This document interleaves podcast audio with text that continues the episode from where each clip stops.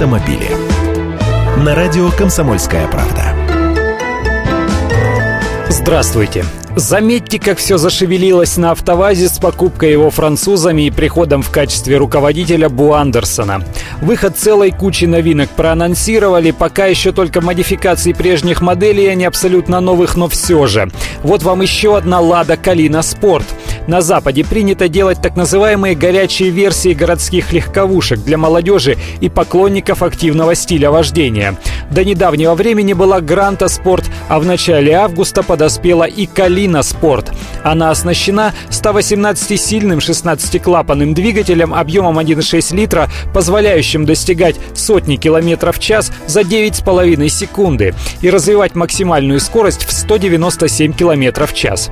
Двигатель получил обновленную систему впуска и выпуска и оригинальные настройки. Это традиционное дело, но мотор это еще не все. Улучшает разгонную динамику и пятиступенчатая механическая коробка со сближенными передачами и улучшенной четкостью переключений.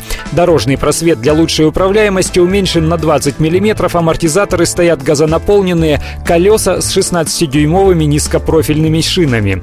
Внешне машину можно отличить по оригинальному обвесу и шильдикам «Спорт». Внутри спортивные сиденья с красной отстрочкой обивки.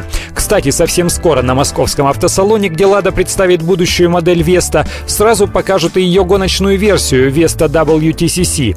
А пока около сотни спортивных «Калин» отправили авторизованным дилерам машин линейки «Лада Спорт». Цена начинается от 487 тысяч рублей.